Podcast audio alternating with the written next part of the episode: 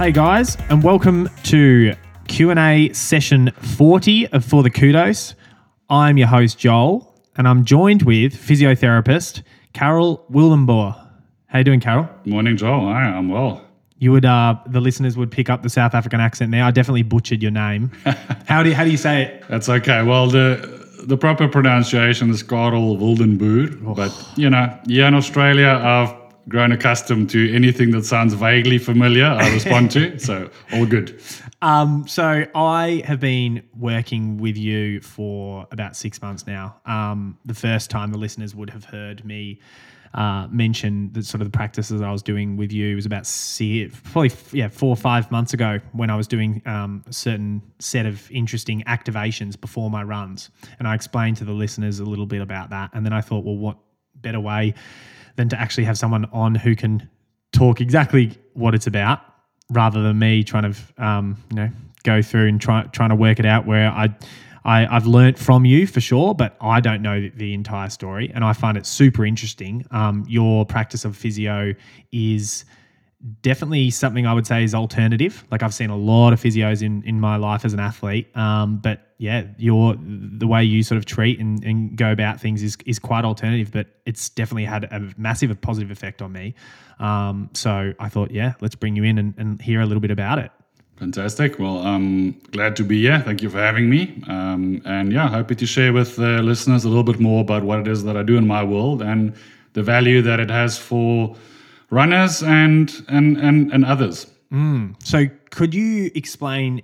Imagine I had walked into your clinic for the first time, um, and I, I'm in in your room, ready to get treated, and you're speaking to me about you know your practice. How for the listeners that just don't know, how would you describe it? So, in short, I'm a physiotherapist, but I use a, a specialized approach. And um, essentially, what it comes down to is I'm a movement expert. So, I analyze how people move and how the way that we move causes specific type of overload in the body. Now, most people, including elite level athletes, move their bodies by using their, their muscles typically incorrectly and often in an incorrect sequence. And depending on how you do that, it will cause predictable and specific overload in your body. So, some guys will be moving their body by persistently overloading their upper body. And they will be the guys that struggle with tension in the shoulders, in the neck, in the jaw, headaches potentially. Other guys, again, will have movement patterns that persistently overload their lower legs. And they will be the athletes that comes in with the calf injuries, with the Achilles tendinopathies, with the foot injuries. So, what we do at the clinic is we get an athlete to understand their movement pattern. I think there's there's massive value for for anyone, but also for athletes to understand why it is that your body keeps breaking down in a certain way, mm. and and why that's different from someone else. Because it is interesting. Um, you know, we spoke in one of our first sessions together how uh, I could be training with another athlete. We do the exact same training week in, week out, the same session where the same speed, same ability. We both get broke broken down, different injuries. Like, yeah. why does that happen? It's not just technique. You know, it's as you mentioned how how the how the, how the body moves, right? So it's a it's a question that I've sort of struggled with for a long time, and it was part of what got me onto this path of looking for for different answers was exactly that certain athletes would always present with the same type of problems. And um, often we, as therapists and trainers, assist them with their problem, assist them with the injury. We help them manage it, but they still come back with the same type of injury somewhere later along the line, mm. which makes one wonder if we're addressing the cause of the problem enough. And I guess that's where part of my journey started with this work. So, important part of the work is getting an athlete to understand their pattern. And then once you understand it, then you can start taking control of it. And then we take you through a process of learning to move differently and teach you simple techniques to maintain it in order for you to be able to maintain a better movement pattern more often when you're training in order to improve your training and to decrease the overload on your body and with that decrease the injuries. So there's two sides to the work. The one side is performance and the other side is limiting persistent injuries. Mm, I think definitely from me, um, one thing that's the, the biggest uh, hindrance to my um, professional running career has been injuries. right? It's like whenever I'm training, I've never got to some athletes uh, go through training periods of months and months and months and they don't really improve.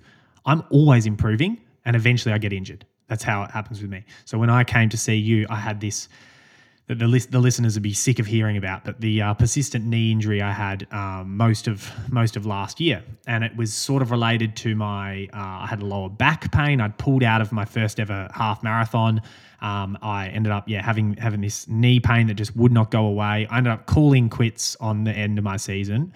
And that was around the same time that I, you know, I was seeing a, a sports psychologist, and then it was the same, the same time I came to see you for the first time. And yeah, you're right. Like I had uh, you know, other people treating it in certain ways where it's like, oh, your lower back's tight. Okay, I'm going to treat your lower back. Or, you know, the knees sore, I'm going to treat around the knee.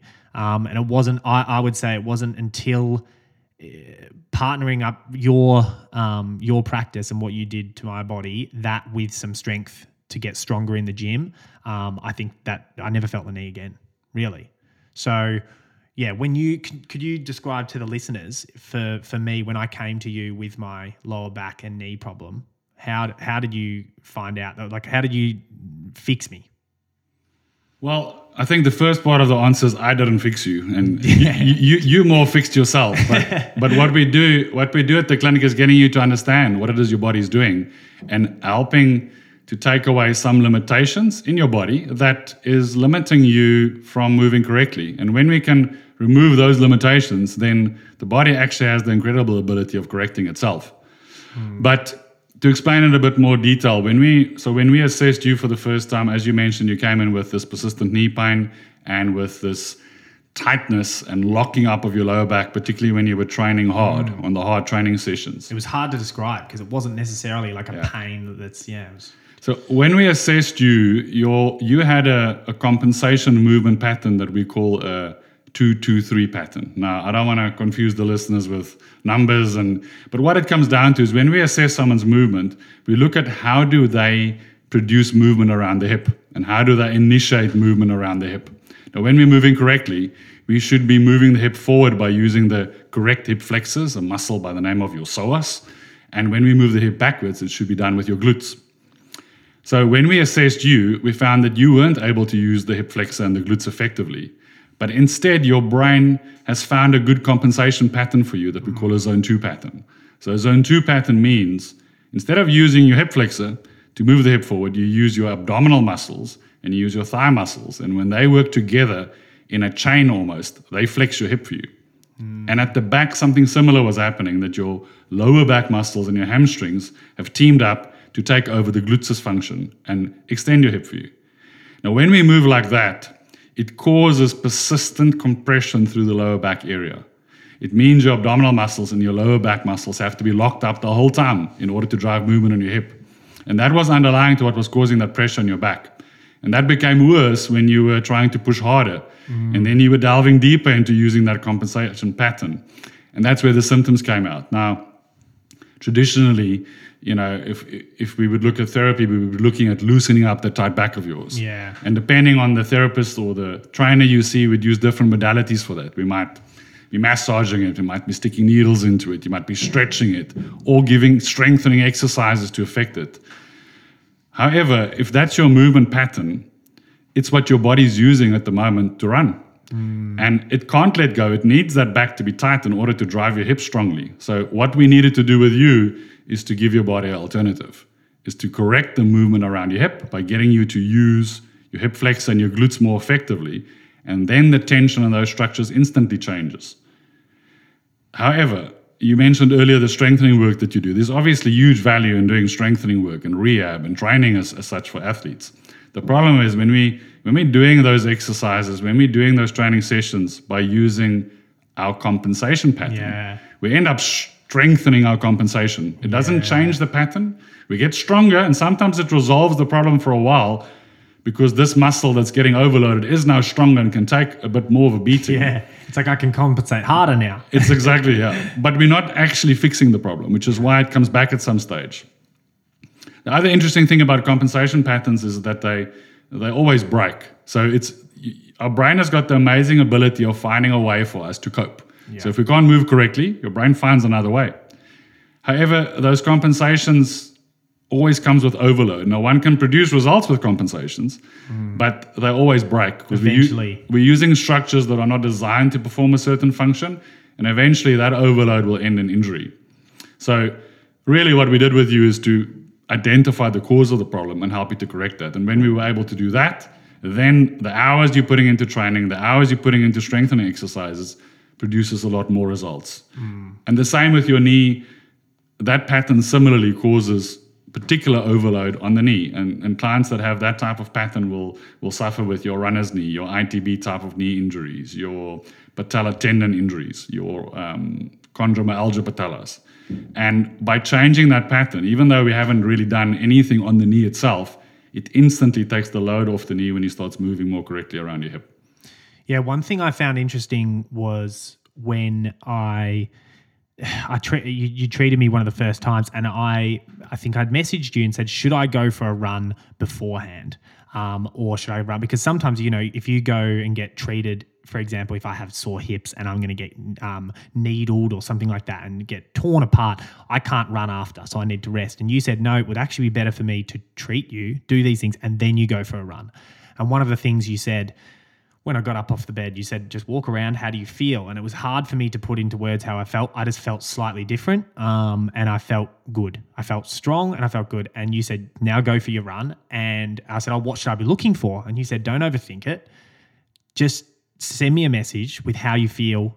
Either, you know, do you feel good? Does it feel good running or does it not, you know, or does something feel a little off or something like that? And I went out for my run and I just felt good. Everything flowed well and everything was sort of working working um, much better. And again, that's the same sort of thing I've said to you only you know two weeks ago when I saw you last. I said, um, "Oh, is it bad if I have to go to the gym after this?" Because it was a Wednesday and I do heavy sort of lifting in the gym on a Wednesday. And I said to you, "Is that ba- is this going to undo the treatment?" And you said, "No, Joel. The whole point of me is getting your body to move correctly. So now all you're going to do is perform better in the gym, or you're going to be strengthening the muscles that we need you to strengthen rather than the compensation pattern." Yeah, Is that that's, right? Yeah. that, that's exactly um, what it is. Is that we we want to use the activation techniques to restore normal movement Yeah. and to remind your brain of using the right muscles at the right time. And if we do that and then have you train afterwards, that's ideal because then we're getting you moving by using your muscles correctly. We're getting more value out of your training session, and um, that's really the aim. So. I often work on on on on athletes and, and ask them how they feel afterwards. And something that they commonly will say is, "I feel like I want to run.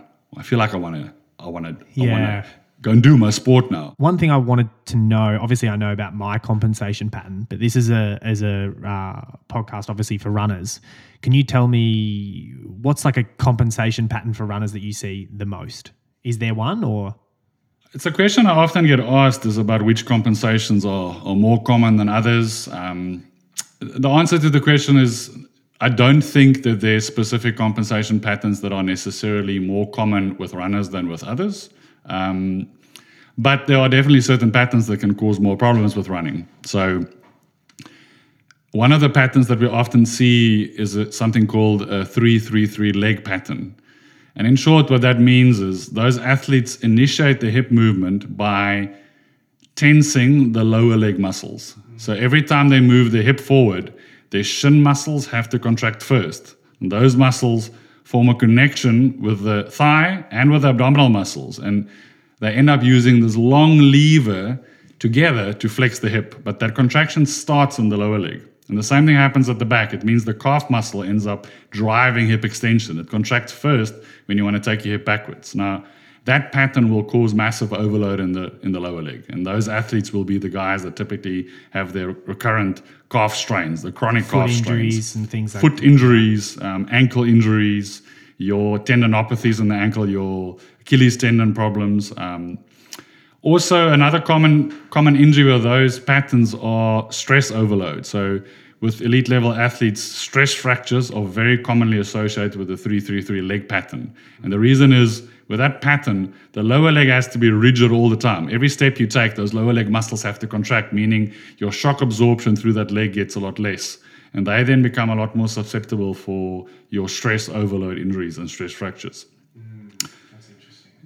That's probably uh, the pattern that causes more havoc with runners than others. Um, but each pattern has its own overload and can cause problems, as we've seen with you in different areas. So other guys will will struggle with the hips and the lower back, depending on the patterns that they drive, and even even your upper body patterns, which is maybe less obvious in running, but those patterns cause a lot of compression through the lower back, and they're often underlying to your runners that struggle with lower back pain, Yeah. particularly disc type of issues. Yeah. Um, something something I wanted to know is how did you get into this practice? Like, you know, obviously you would have started as a physiotherapist when you were young. Can you just tell us a little bit about that? Like, what you know, we've talked about a little, like what you do, but yeah, how, how, how does one decide this is what they want to do? Yeah, I guess I started as a as a young dynamic physiotherapist, and I always had a big interest in sports. So How old were you when you first start, like Uh, graduated physiotherapy? I must have been about 24, Yeah. 24, 25.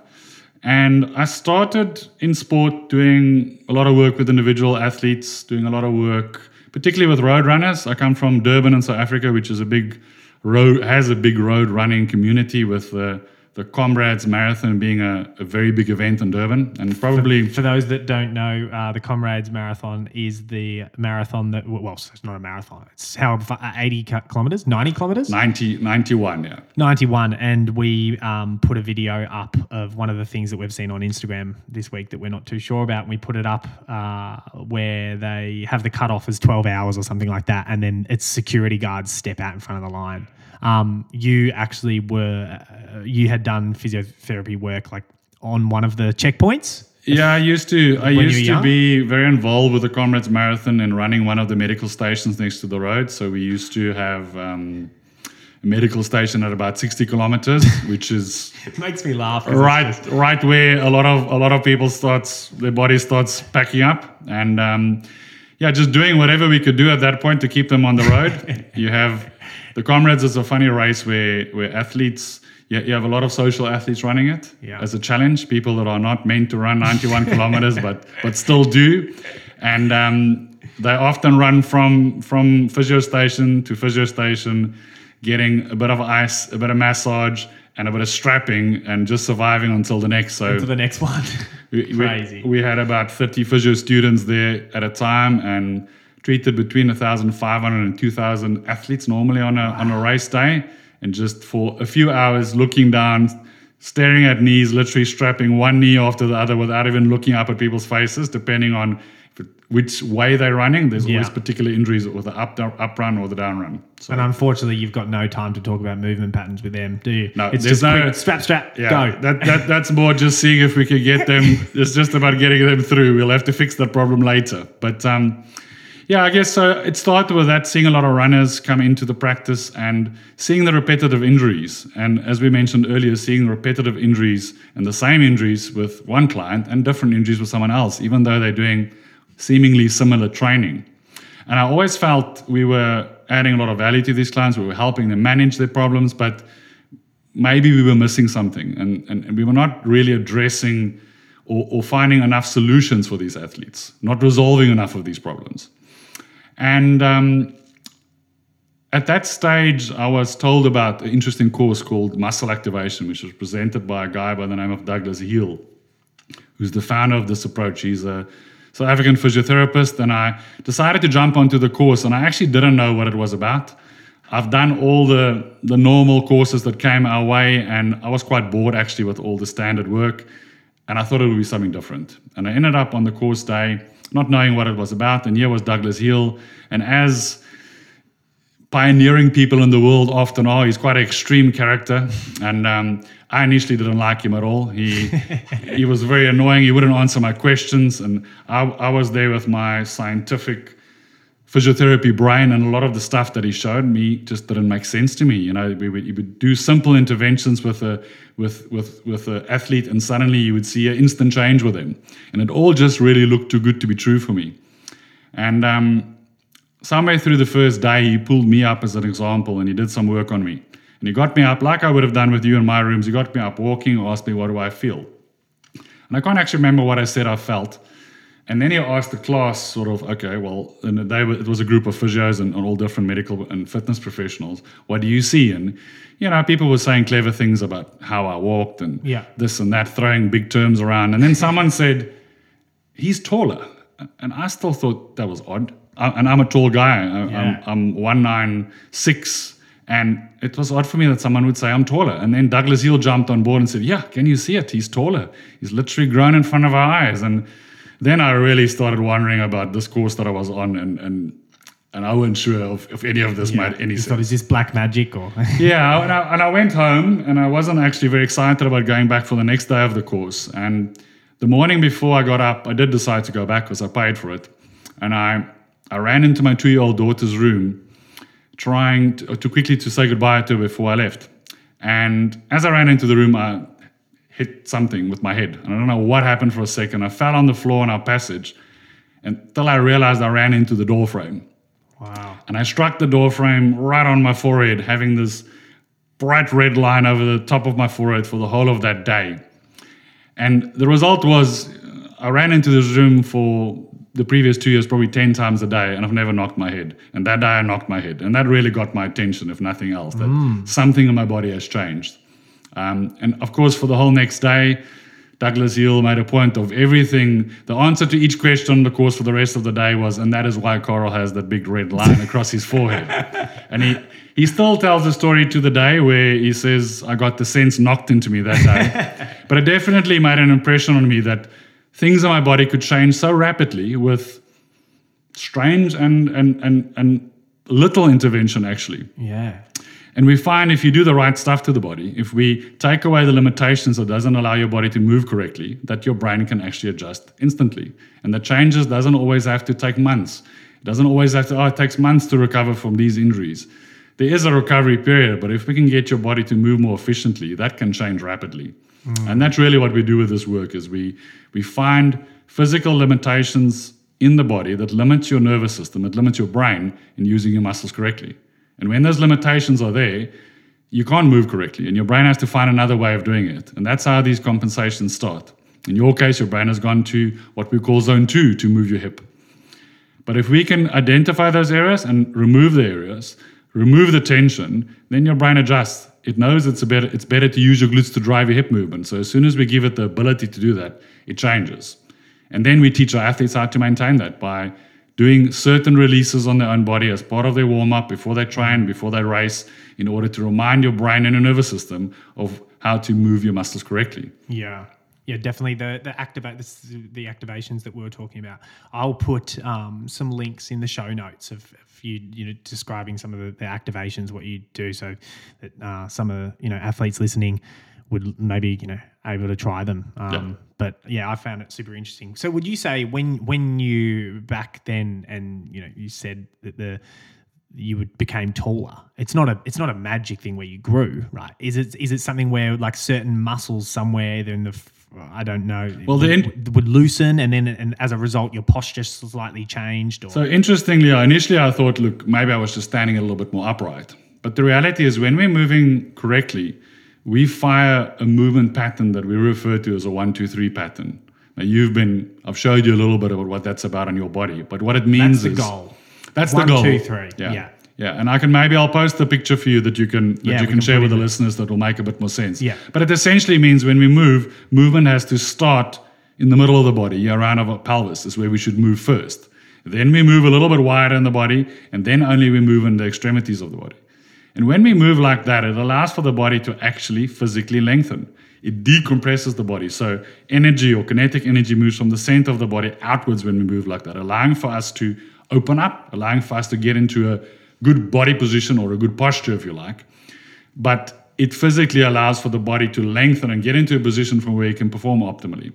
So there is a change, there's a physical change when you get someone moving correctly where you can often see that they, their length can actually differ. When we're moving incorrectly, we typically move by initiating movement somewhere away from the center of the body. In your case, you're starting it sort of in the middle of your body, but in other cases, people start their movement in the extremities. When you move like that, it has the opposite effect. And the body actually starts collapsing upon itself, and there's a lot of compression through the body, and all of that combined actually hmm.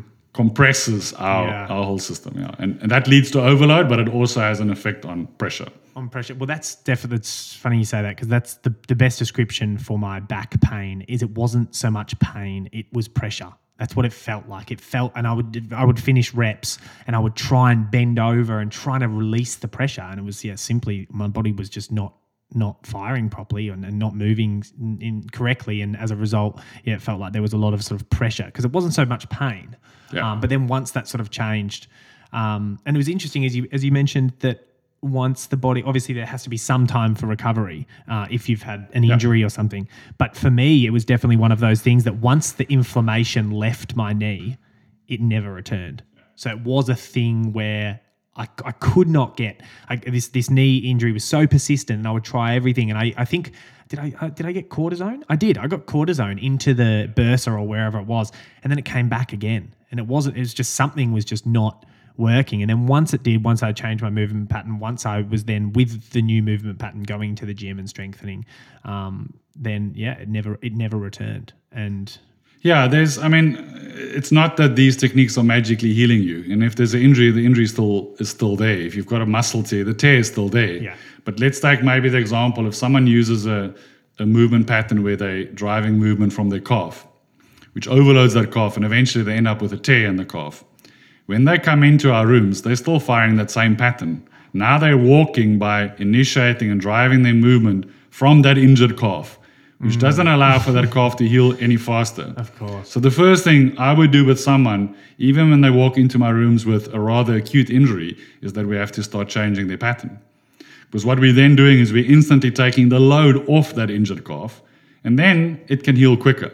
And there's still a period required for healing, and there may still be some local work that needs to be done on that injury to help it to heal faster. Um, but if we don't change the pattern, then we haven't actually taken the cause away from the start, which will slow down the healing process. Plus, we're sending that athlete back onto the road with the same pattern, which would pretty much set them up to tearing the calf again somewhere in the future. And that's what we're trying to, to be more effective in addressing so that we, we, we understanding the cause and addressing that and the athlete understands it and then we can we can have more long-term results One, uh, I think we've covered, you know, the physical body and how your work, you know, has a positive impact on on the physical body. Um, one thing, as I mentioned before, again, I've seen so many physios uh, in in my life as a runner. One thing that stood out for your practice um, to to me, to me was the relationship between the mind and the physical body. It's not just coming in, you know, some of the the least favorite, my least favorite physio uh, physio work that I've ever, you know ever had is when you walk into a clinic. It's sort of it's a it's a bright lit room. You feel like you go into a doctor's office. They just check, they do this, they go, yep. They put a needle in you. They go, yeah, go home, do this exercise. It's like it very rarely works to me. And um, I mentioned when I, at the same similar time as me starting with you, I was beginning to see a sports psychologist as well, going through like a lot of my stress and, and, and things like that and trying to overcome that. And your work with these activations, you know, a lot of them are breathing focused. Um, and and I I found uh, what what you tried to do was it was relax my my body, but from my mind as well, not just the physical body. Like it's not just relax the muscles. It's also like how I'm when I'm coming in, how am I breathing? You know, some a, couple of times there when I in in the early days when I was seeing you when the injury we were just trying to come over and I was. I was uh, there was some races I had on, and you know I was busy, and I would come flying into the office, and you'd just be like, "Oh, Joel's stressed," right? Um, yeah, can you talk a little bit about how you, how you see the relationship between you know um, mindset and the mind and and the physical body?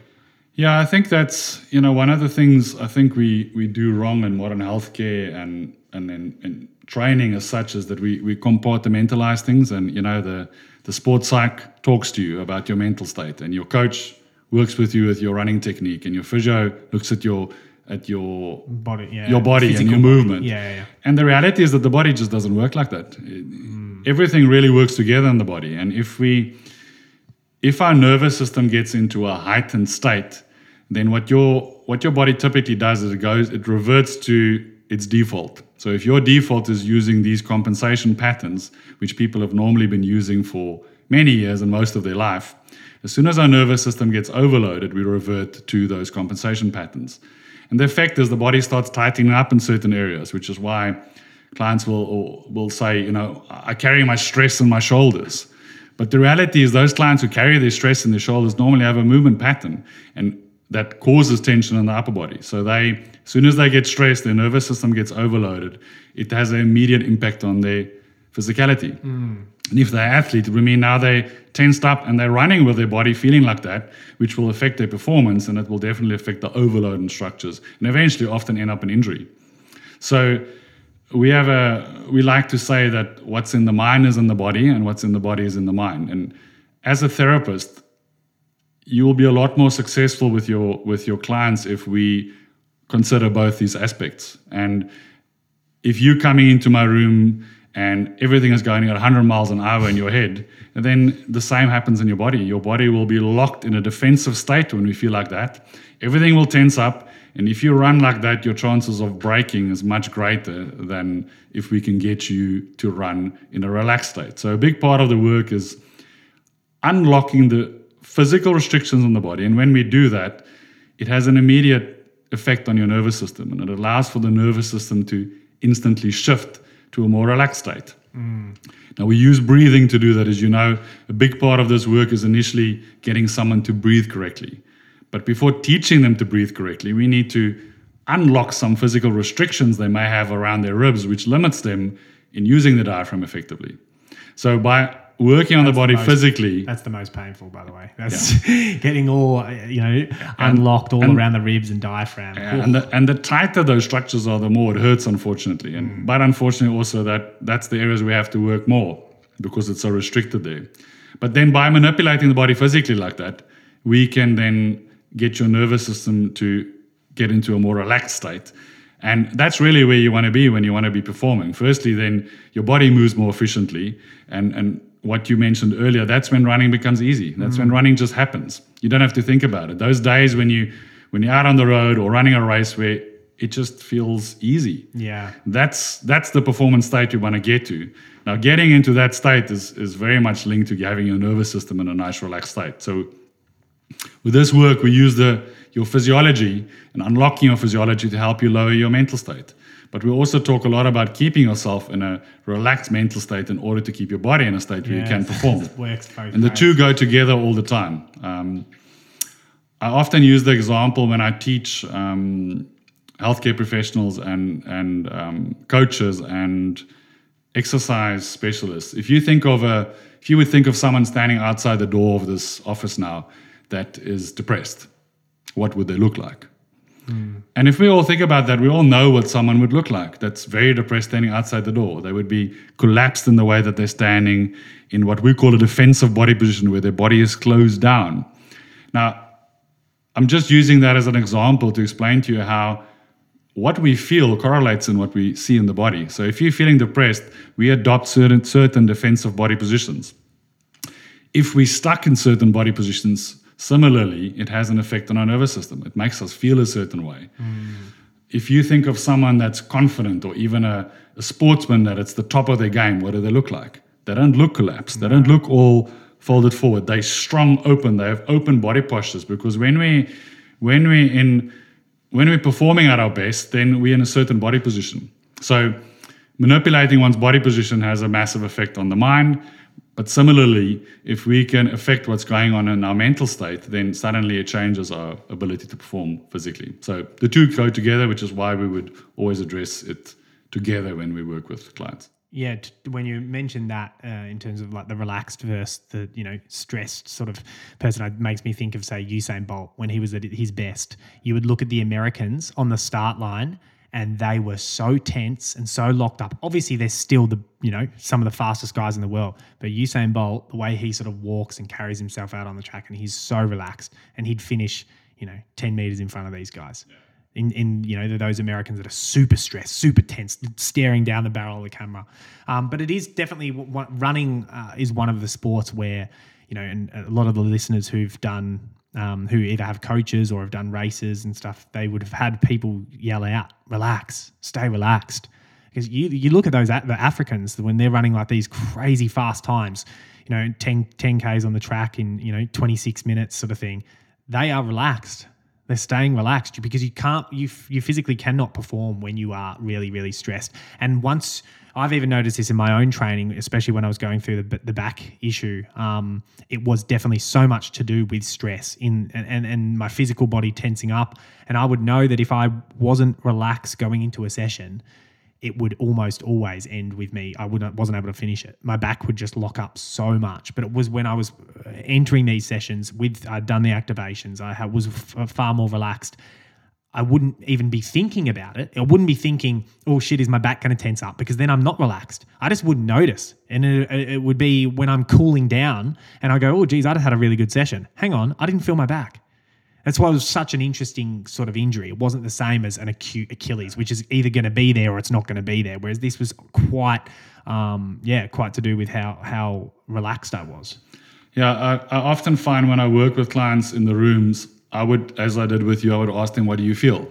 And and often after we've done minimal with them, we've maybe just done some releases to help them with their diaphragm and get them breathing a bit more correctly, and maybe doing some work and getting the hip muscles moving more correctly. And I would ask them, "What do you feel?"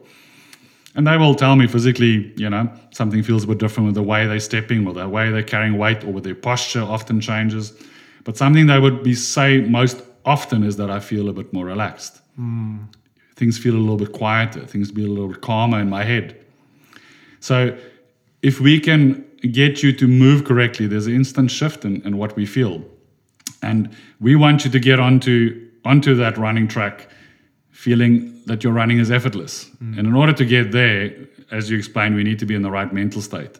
We need to be in that state where we, you know, they refer to it as a flow state in yeah. sport, or they refer to it as a, as the zone. But it's really just where we where we're not thinking. Everything just happens naturally, naturally yeah. and the body is just doing its thing. And, and, and that's really what we're trying to achieve with this work is we're trying to get you in a place where you're just moving the way your body's intended to move. Mm-hmm. And then it becomes easy. You guys are all talented. You have the talent to run well. We just need to get out of the way and take some of these restrictions out of the way and let your body do what it does best. Mm yeah, it's super interesting. And you're, you're right. I the way I felt um, leave, or the way I feel leaving your, you know, I w- walk out for pe- people that ha- don't know your your clinic is in sort of a, a, building. You walk down a hallway, and I notice the difference in how I feel mentally when I'm walking up the hallway compared to when I'm walking back out. You know, after my treatment, and it's hard to pinpoint. I can't say, oh, this is doing this and this is doing that because it's not like that. It's just yeah, you just feel. I feel more relaxed, ready to you know and I think that's what it is. We we don't need to pinpoint it because there's a lot of factors involved. So when your when your nervous system is in a heightened state, there's many physiological changes that happens in the body. So without getting into boring details, but there's there's changes in the hormone levels, there's changes in the tension in our muscles, there's changes in our blood pressure. If we're in a in a in a stressed state, we feel less. So our sensation gets decreased. We feel less in our extremities. Mm. We feel less in our feet, for instance. We also see less. So when you're in a in a stress state, your pupils constrict. So when we're doing activations with you and we're getting you to move more correctly, getting you to breathe more correctly, what you're actually telling your nervous system is that you're in a safe environment. And then your nervous system starts slowing down, calming down, and all of these things start changing. So you move better, you breathe differently, there's more oxygen getting to your system, but suddenly your sensory system kicks in and you feel more, you hear more, you see more. And all of things to get things together is really what you're feeling when we do this work with you, is where you you're feeling different, you're feeling more present. And for athletes, if we can get them moving better, we get them breathing more correctly, but we get them in a space where they can take better decisions on the road, they can take better decisions in what they do with their training then suddenly we we can get to a next level of performance. Mm, it's yeah, it's all related. Talking about performance, obviously this is a running podcast. I'm a runner. You've you've mentioned that you worked with a lot of runners. I know that you've worked with um, professional golfers as well. Um, tell us a little bit about who is suitable for these activations. Is it you know only specific sports, or can anyone get something out of this? Look, there's something we like to say for people that could benefit from activations is anyone that needs to move more efficiently and anyone that needs to breathe more efficiently will benefit from what we do. But specifically to sport, I do work with a variety of, of sportsmen from social level to elite level sportsmen. And as I said, started with a lot of runners, but I've worked with many, many different sports through my career. A lot of rugby in South Africa. Rugby union is a big sport, and cricket in South Africa. A lot of swimmers in South Africa. Here in Australia, I've been working a lot with individual athletes in road running. I'm working with some high level sprinters at the moment. I'm working with a lot of pro golfers at the moment. The typical athlete that would benefit is, is someone that is either looking to improve their performance, is looking to add that 10% to all the other good things they're already doing in their preparation for, for their sport. People that have persistent injuries. So athletes like yourself that keeps being hurdled by getting hurt and typically injuries would reoccur. There's a reason why you keep having the same injury. And if it keeps reoccurring, then we haven't found the, and addressed the cause to that problem efficiently enough. So those are good candidates. Um, athletes that are looking to understand what their body is doing, which I think should be anyone, but underst- wants to understand why it is their body gets overloaded in a certain way and be able to take charge of it. I think a big emphasis for me in working with, with anyone is educating them to understand what it is their body is doing so that they can actually take charge of it. The idea is not for someone to have to see me every two weeks for the rest of their life. The idea is for them to understand what their body is doing, for me to teach you some tools that you can use so that you don't need to see me often anymore. In fact, I always say for the average person, if you never have to see me again, that's the first prize. That's what we're aiming for. If we talk about elite sport, though, then then there's a, a different component to it where we there we look at performance and we want to try and keep an elite athlete or a serious social athlete at a level where they can perform and train more effectively more often than not in order to improve what they're doing. Mm. So there we would do some sort of maintenance work with those with those sportsmen. But it's really of benefit to anyone who wants to be better at what they're doing. And I've worked with um, from Olympic level athletes to big, strong powerlifters to big, strong runners. To, to big, strong runners like yourself, Joel, and um, you know, to to singers, to yeah, wow. depending on the trade that you that you that you're in. When we get you to breathe and move more effectively, we get your nervous system into a space where you are clearer in your thinking, then it allows for us to perform better at whatever it is we do. You know, and if it's business, then it's in what you do in work, and if it's if it's preparing for the Olympics, then then it's applicable to that. Mm. That's one thing when I I was given your details when I first started with you by my old triathlon coach Simon Knowles, and he was you know, raving about your work, and he said, um, you know, you got to go see him. And I said, well, I've already got a physio, and I'm, I'm, I'm, you know, and he said it's different. And this is, it's not like you can keep seeing your physio because you know my, the listeners would know I see Yoshi on a weekly basis who you know goes and treats my body, and he does great work for me. But as Simon said, he says, no, this isn't not a thing where you know you don't need to shift your, you know, leave Yoshi and then go see Carel for every week. It's like no, what he his practice is very different. So for the listeners, you know, if you're Melbourne based, um, and you do see other people, it's like give this a shot. That's what yeah, I think. I, I, think the thing to to be clear on it, this is something additional. It doesn't mean there isn't value in the fantastic work that all of your physios are doing on you, and the work that your that your gym trainers are doing with you, and your coaches are doing with you. What we do is, is provide something additional that really enhances everything else we're doing. Mm-hmm. Um, maybe something to mention as I often work with teams and I often work with coaches in different sports.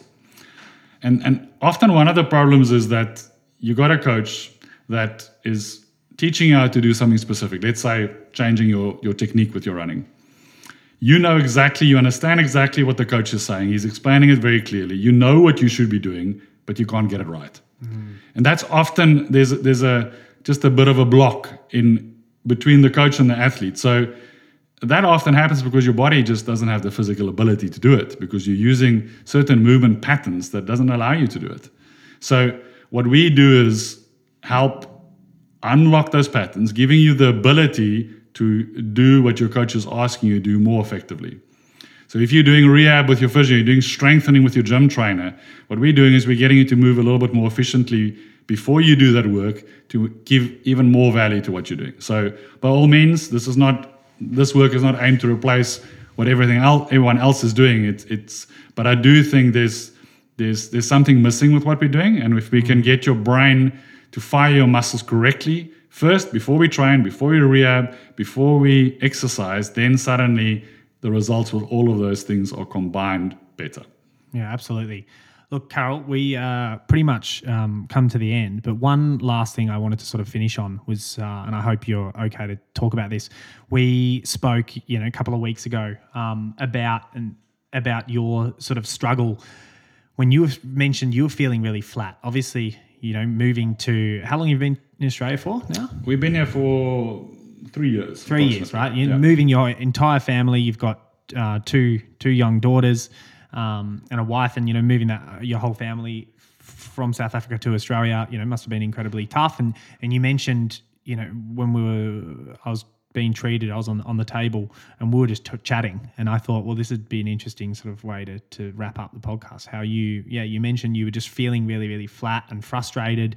Um, and you know, not being able to get yourself out of the sort of slump are you able to sort of share with the listeners, you know, uh, the how you did get out of the slump?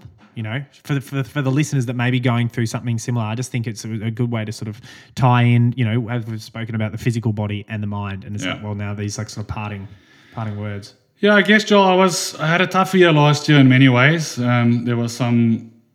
I've been obviously rebuilding my career here in Australia and arrived in Australia, and for two years, COVID has obviously made it really difficult to get anything going, like for everyone else. But definitely being new, not knowing a single person in Melbourne when we arrived here, um, and I guess I just got to a point where I felt things just weren't progressing as quick as I would have liked.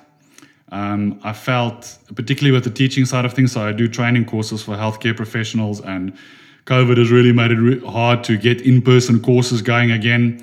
And I was feeling a bit frustrated with not getting things going as fast as I would have liked. Um, and then I had some personal things in my life. I lost my dad midway through last year, which obviously had a big impact. And I just found myself just feeling a bit off, just not feeling a term that I like using is as present as I as I mm. like to be, as clear in my thinking as I'd like to be. And when I'm like that, then I'm not as good as a therapist as I can be, you know.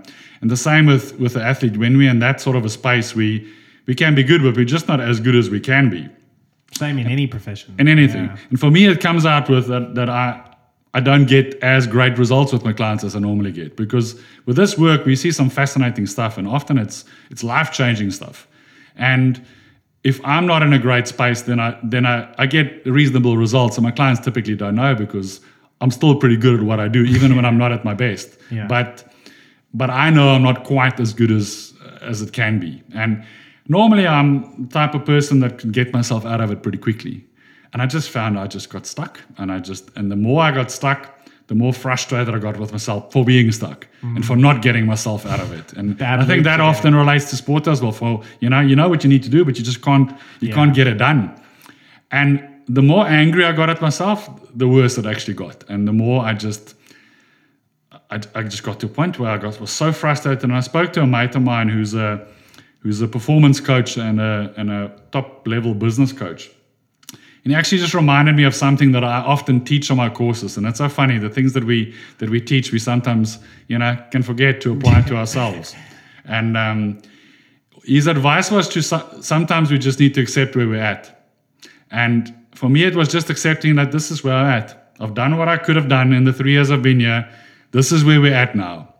And I'm stuck and I don't quite know how to get out of this feeling. But that's where I'm at. So let's just sit with it for a bit and, and see where we go. And the, and the interesting thing is, as soon as I did that, then suddenly the next day I felt, hmm, I feel a bit better. And I had a great day at the office. And I, and sometimes it's just acknowledging that you've put in a hard season's work, you didn't quite get the results you were looking for, but you've still done what you could have done. You know, I think that's important. Is we do the best with what we have at the time, with the information we have, with the energy we have at the time. And if we've done the best that we could with what we have at the time, it's just to say that maybe that's enough. Hmm. And maybe I didn't get to where I wanted to get, but I still I did what I what I could do. And if one can just sort of make peace with that and just sit with where you're at, it's it's an important point of actually moving forward. We need to know where we are in order to be able to move forward from that. When we stuck in an angry state, stuck in a frustrated state, that's when we when we can't move forward. When we can just acknowledge where we're at, often that's the first step. And I found that's something I do. I do sort of try and teach the sportsmen that I work with, as well as sometimes we just have to accept this is where we're at. We're injured now. You know. Yeah. This is what Don't it is. fight it. Yeah. Don't fight it so much. Yeah. And and just just sit with it. And and even, it doesn't mean you have to feel good about it. Just acknowledge it. It feels it feels crap, but that's okay. That's where I'm at. And that's from where we start moving forward. You know, is when we is when we're able to acknowledge and and, and feel where we're at. I think that's really important um, in a lot of things, in sport, in life, work. probably Well- relates to anything. Carel, that's uh, yeah, really well said. I think the listeners are going to get so much out of this. You know, we've covered pretty much every base. Um, so thank you so much for coming on. Really appreciate it. Um, and as yeah, I mentioned earlier, I will put I will put uh, links in the show notes for people to find out more because it's it's, an incredibly interesting practice, and um, yeah, it's definitely changed my athletic performance f- for the good. So thank you so much. Fantastic. It's been it's been fun being here. Thank you for having me. Cheers. See you later.